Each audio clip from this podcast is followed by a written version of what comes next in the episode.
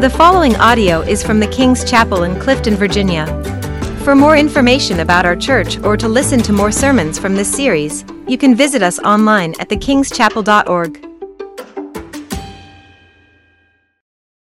Please open to John chapter ten. We're going to look at a number of scriptures today, but that will be kind of the main one to look at. If you uh, don't want to pay attention to me or lose track of where we are, just start reading John ten and, and you'll be in good shape. Because today we're going to continue to discuss how God is at work all around us. I, I I share this with you. This is something very exciting that is happening um, in our community and in our church. Just last Sunday during our worship service, I talked to multiple people who on that Sunday uh, gave their lives to the Lord for the very first time. And that's happening all over the place. Like, people are walking into the church and being saved. They're walking into your offices and they're ready to receive the gospel. They're sitting down in restaurants ready to hear the good news, because God is at work. He's at work all around us, drawing people to himself. And as we grow in relationship with the living God, as we respond to his love and realize that he's invited us into that work, we get to watch and see as God does amazing things all around us, as God does work that only he can do. And he invites us to participate in that.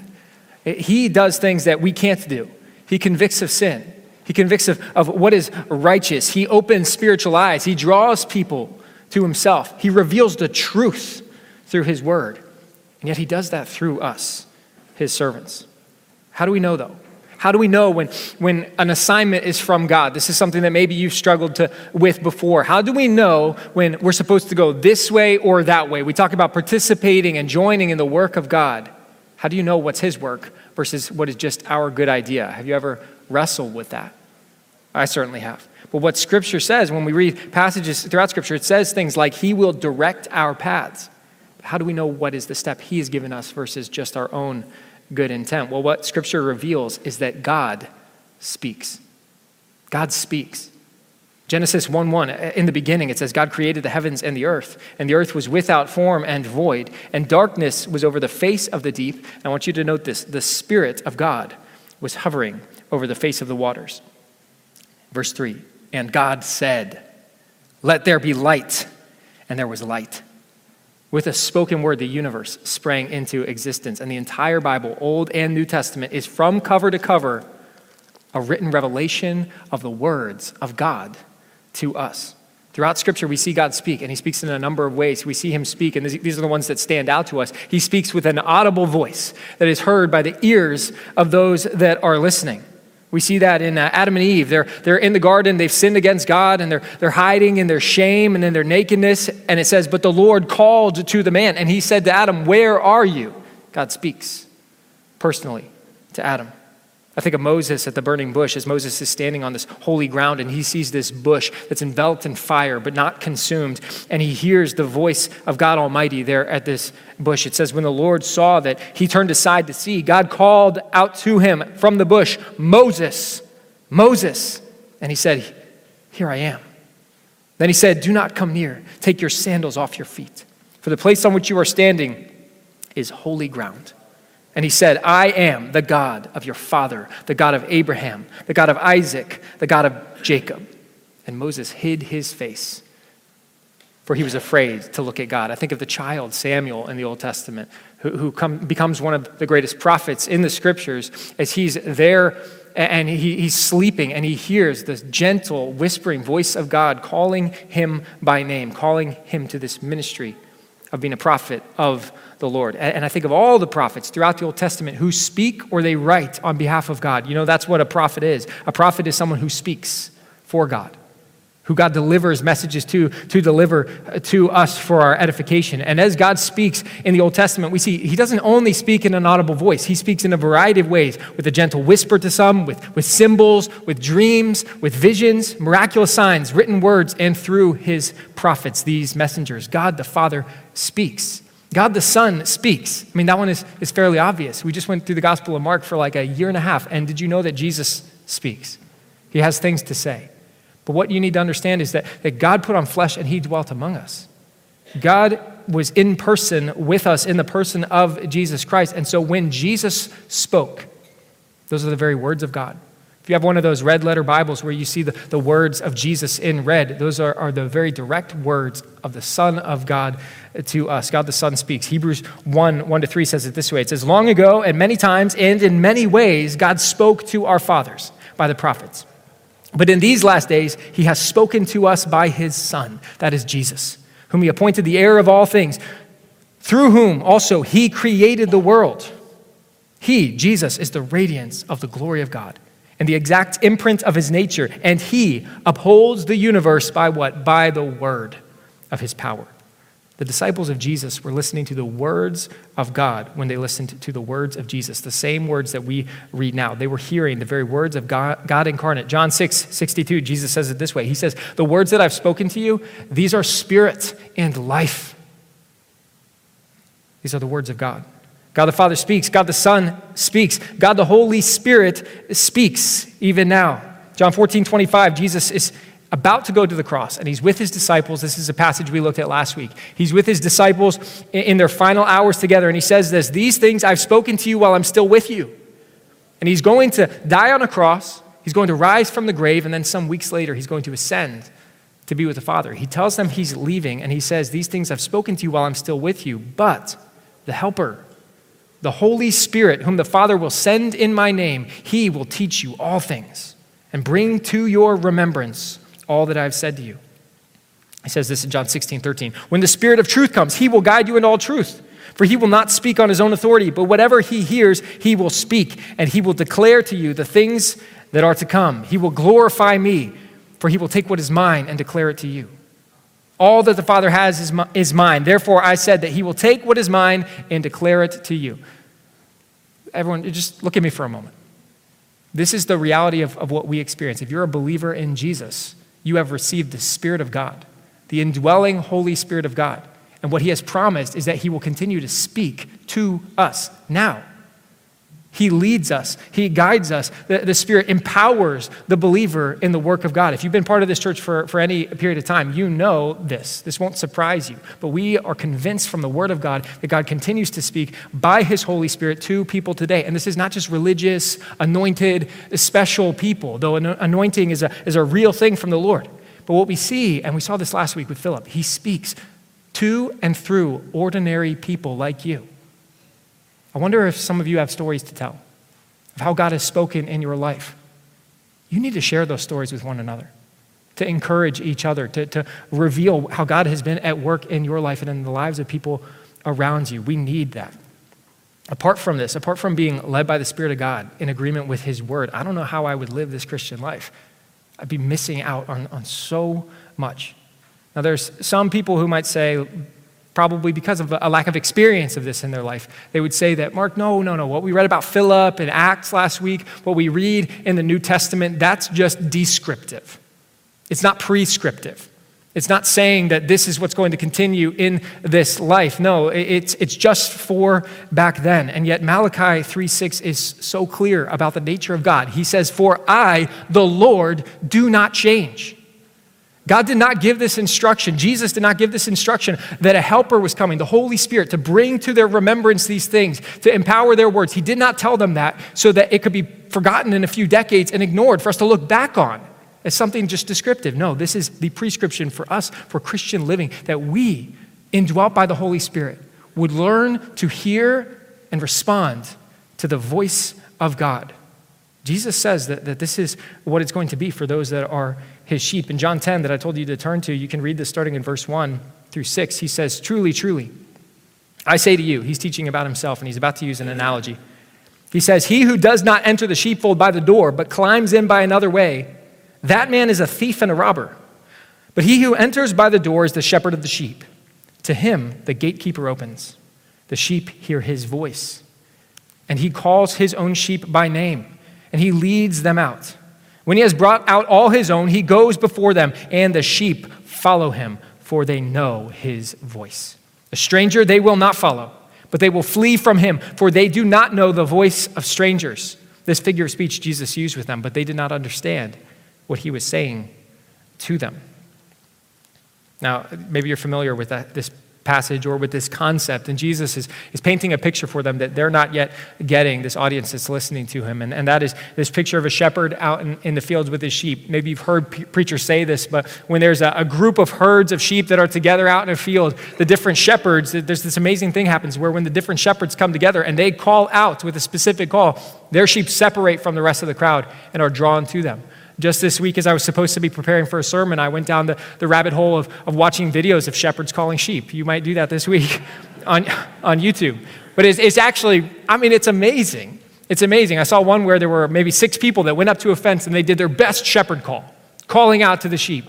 Not a movement at all. And then the shepherd comes up and he calls out to them. And first they just turn and look, and then they run. The whole herd runs towards the voice of their shepherd. It's really fun to watch this. Jesus says it's like this. He says, my sheep know my voice.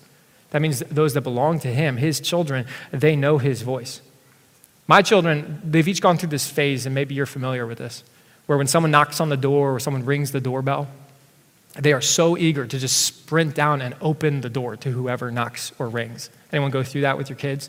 And you have to go through some training with them to know that, that you shouldn't just throw the door open to anyone who knocks or rings, because it may be someone we know, but it may be a stranger. And so we've had to, to train them to not be so eager to throw the, the gate of our home open, so to speak. Whether it's a stranger or not, we've had to teach them to answer the door with our permission. So you answer the door. My, my children are eight and below. I have four of them that are eight and below right now. So we say, you can answer the door with our permission. Or if we know someone is coming to the door, know someone's going to be here any minute, like grandma and grandpa. If we know they're coming, then you can say to them through the door, who is it?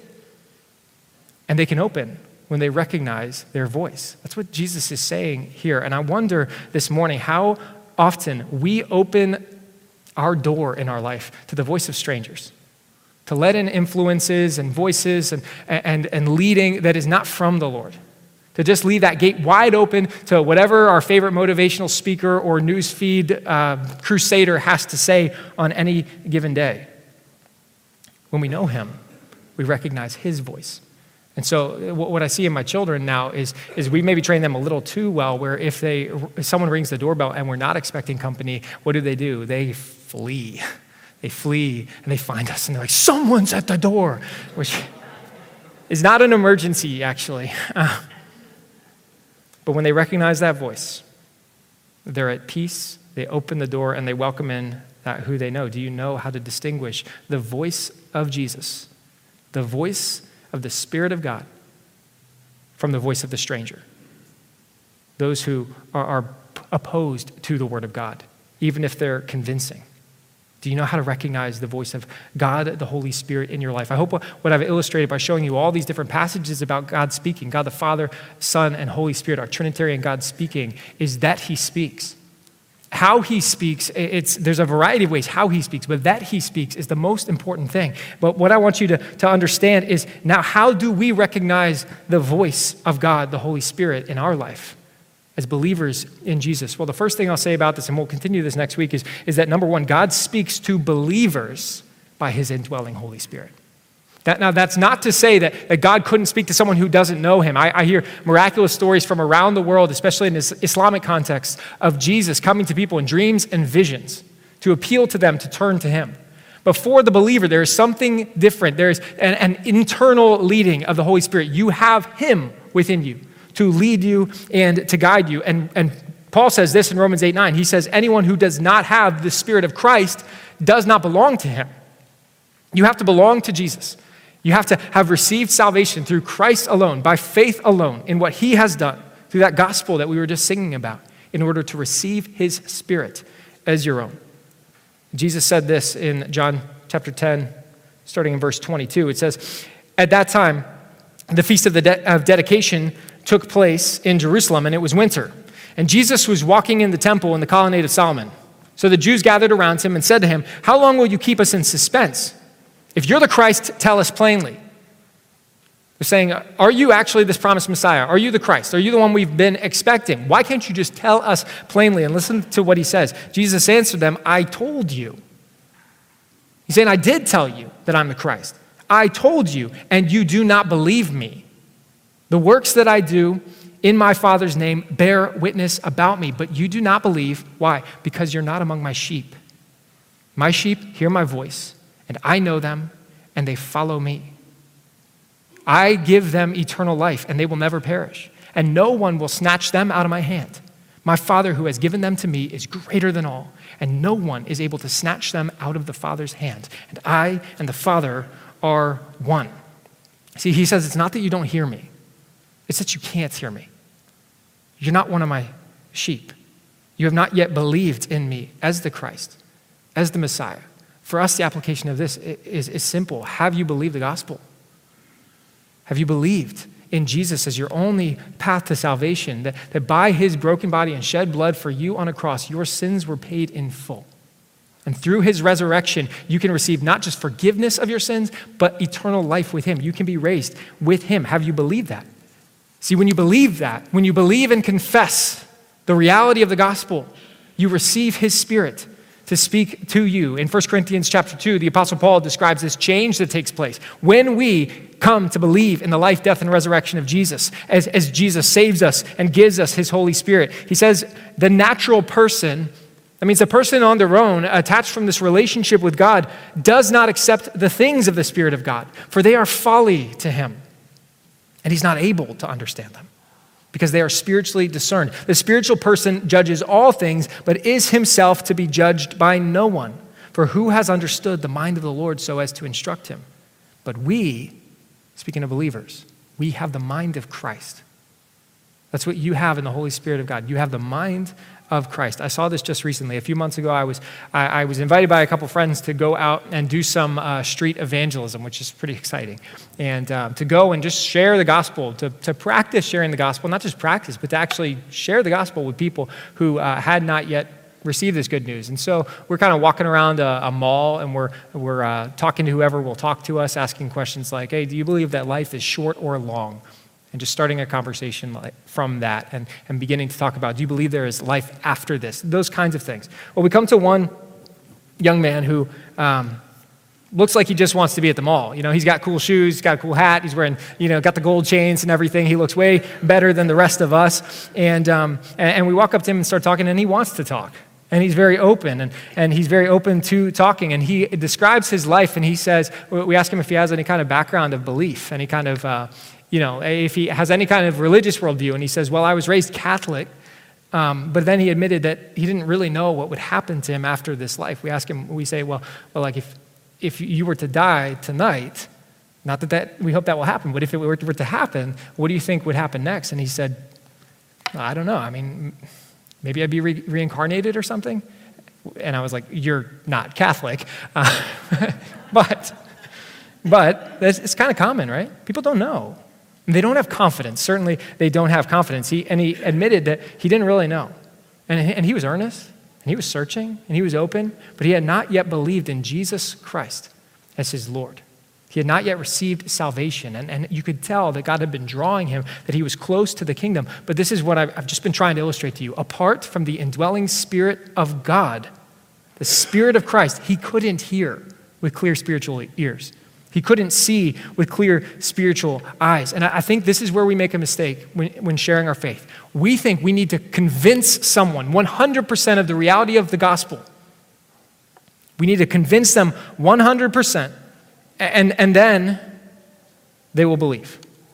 And then they'll receive the Holy Spirit. And then they'll pray for salvation. But this is what I, I learned with this interaction with this guy.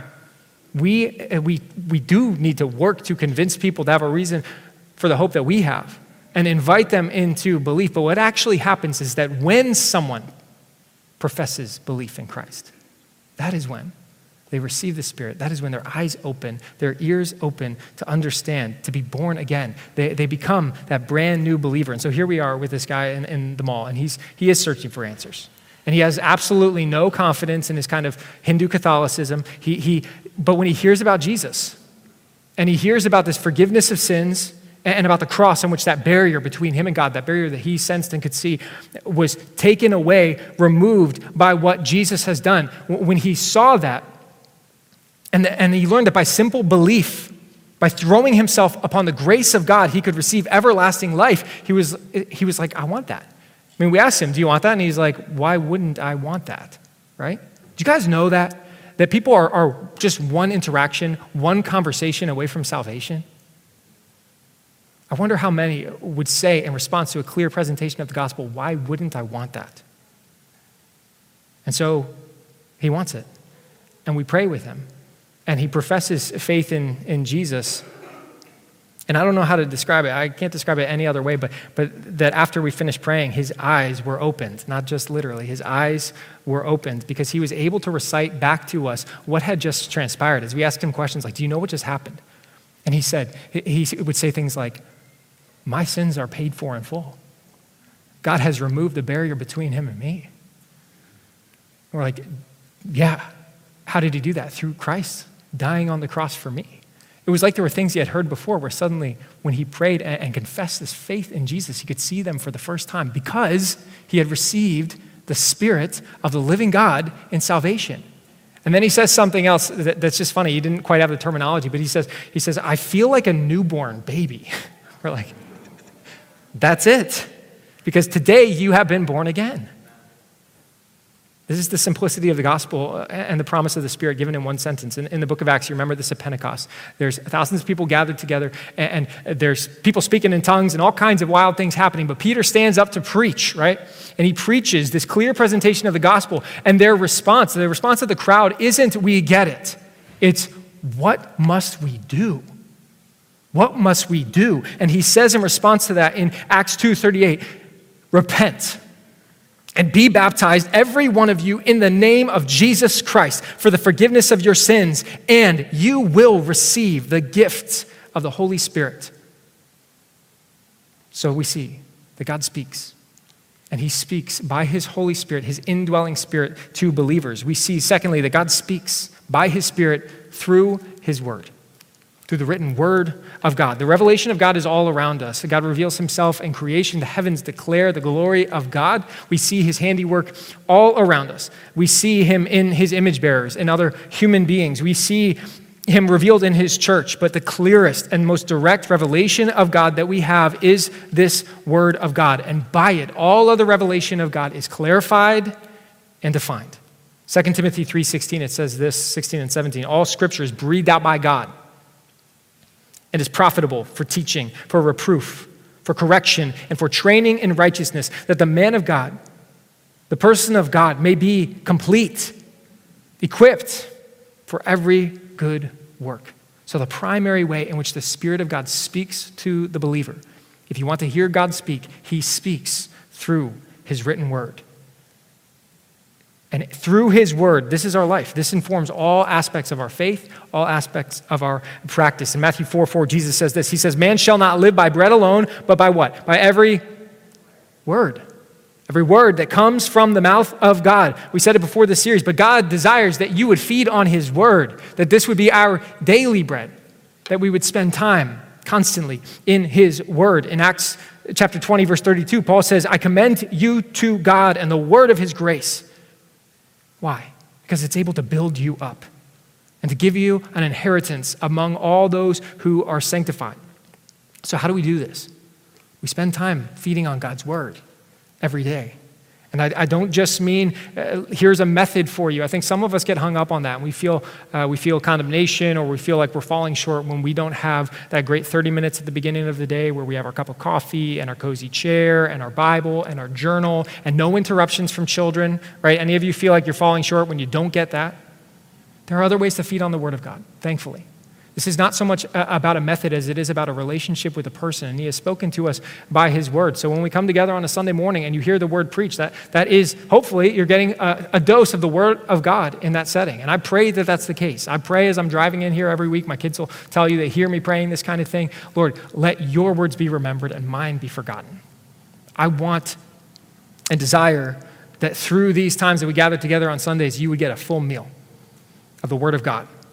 There are other ways through songs that we listen to, through just a meditation uh, on verses that we've already learned. I was talking to someone who, just recently, last week, who had been through a, a terribly brutal season of a lot of, of difficulties, not able to have any kind of consistent rhythm of, of doing the, the things the way we sometimes prescribe them, of, of this quiet time and then this activity. And, and what she told me was, no, I, I actually sometimes would just have to meditate and cling on to verses that I had memorized, to just eat those little scraps every day. And, and that was enough. God was continuing to encourage her and speak to her through your word. Are, are you Are you feeding on the word of God? We do this as we hear the word, as we read the word, as we study the word, and as we memorize, meditate, and apply the word of God.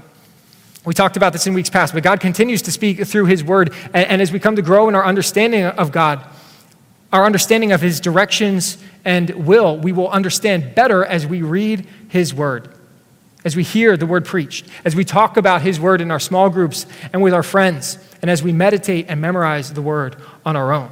And as we do, what the Spirit of God does through this word, we just talked about that indwelling Holy Spirit. The Spirit of God applies the word of God to our lives so that as we read the word, we are convicted of sin, not condemned, but convicted.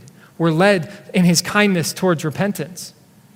His, his paths for us for that day are clarified. He leads us to life through his word. Now, sometimes you'll hear earnest Christians object to the notion that God continues to speak to believers. They'll say that, that if, if you think that God gives additional uh, directions or insights, they can't be from God because we cannot add to the word of God. And, and what I will tell you is when someone comes to you with a word from the Lord or what they believe is a word from the Lord that the Holy Spirit has impressed on them, they're not seeking to add to the scriptures. They're seeking to, to be uh, obedient to the leading of the Spirit of God. But what those words of revelation do for us is they apply the scriptures. And I have stories to share about that, but there are times in which people will, will come to us and they'll have a word from the Lord for us, or, or maybe it will be delivered through a sermon, and you know that that's not an addition to the written word of God through scripture. What it is is an application, perhaps for a conviction, perhaps for a commissioning, perhaps for an encouragement, an admonishment, a rebuke, whatever it is. But what we see is that God's revelation by his word is accompanied by this revelation of his Spirit. You can't understand his word apart from his Spirit. See, one of the ways we distinguish the voice of Jesus from the voice of the stranger is that God will never tell you to do something that contradicts his word. Do you know that? So, so if you're if you're contemplating adultery and you're like, I think God is leading me to do this, no, he's not. He's not.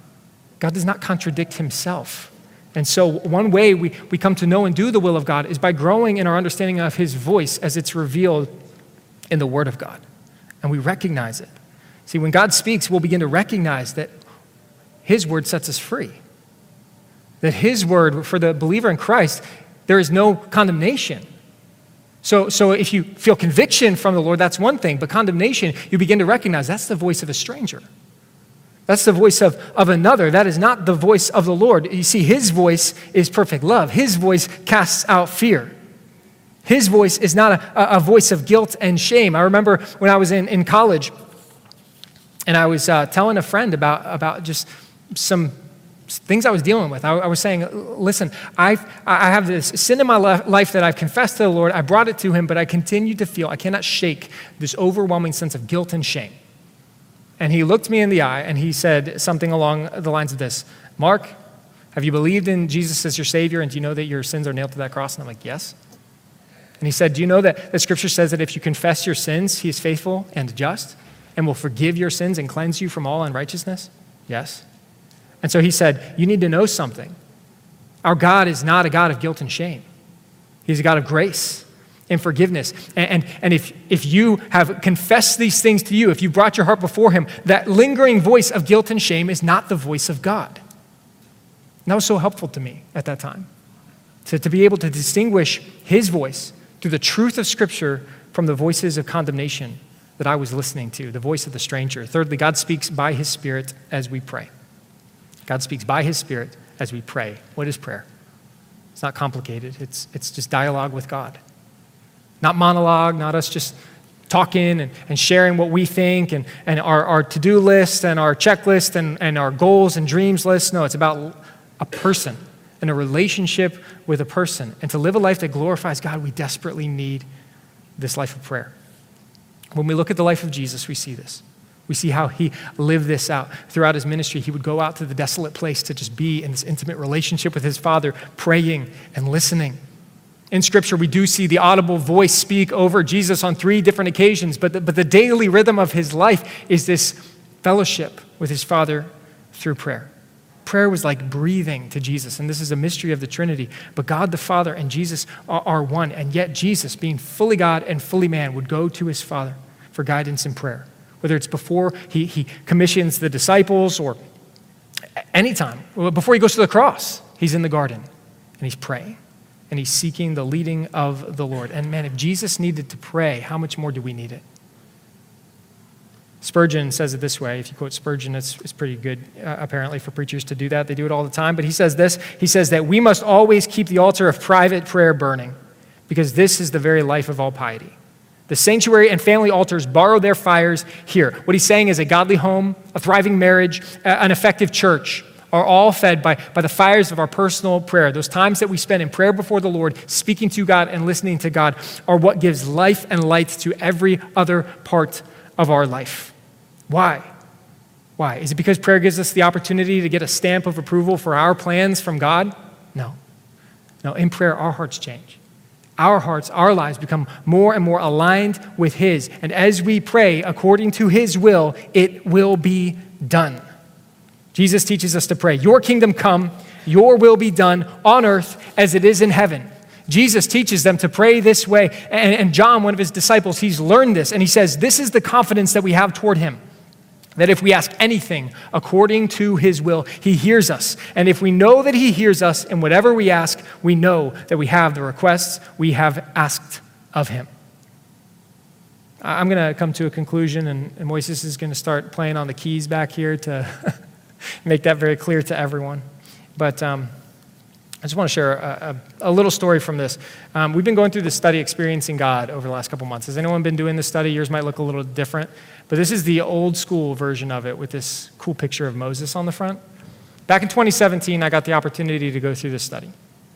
And um, I was going through, and this is my first time kind of going through this, and, and what it talks about is obviously this love relationship with God where he wants to, to speak to us, he wants to work with in us, and uh, he is at work all around us.